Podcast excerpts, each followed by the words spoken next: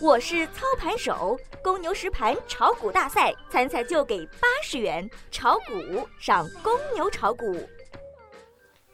小白收评：沪指小幅下挫，板块行情不客观。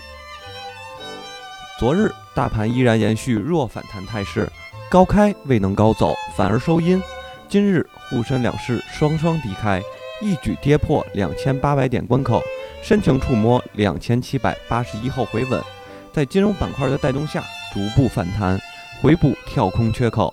下午开盘依然沉浸在反复震荡之中，板块行情不能延续。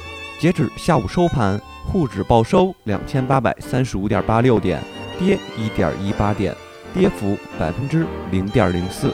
盘面上，当前市场依然处于反复震荡阶段，总体趋势并不明朗。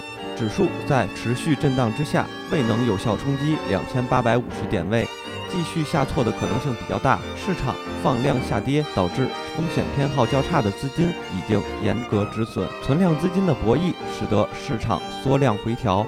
切记不可盲目追涨，近期涨幅较大的消费板块及相关个股，待大盘企稳之后可逢低参与。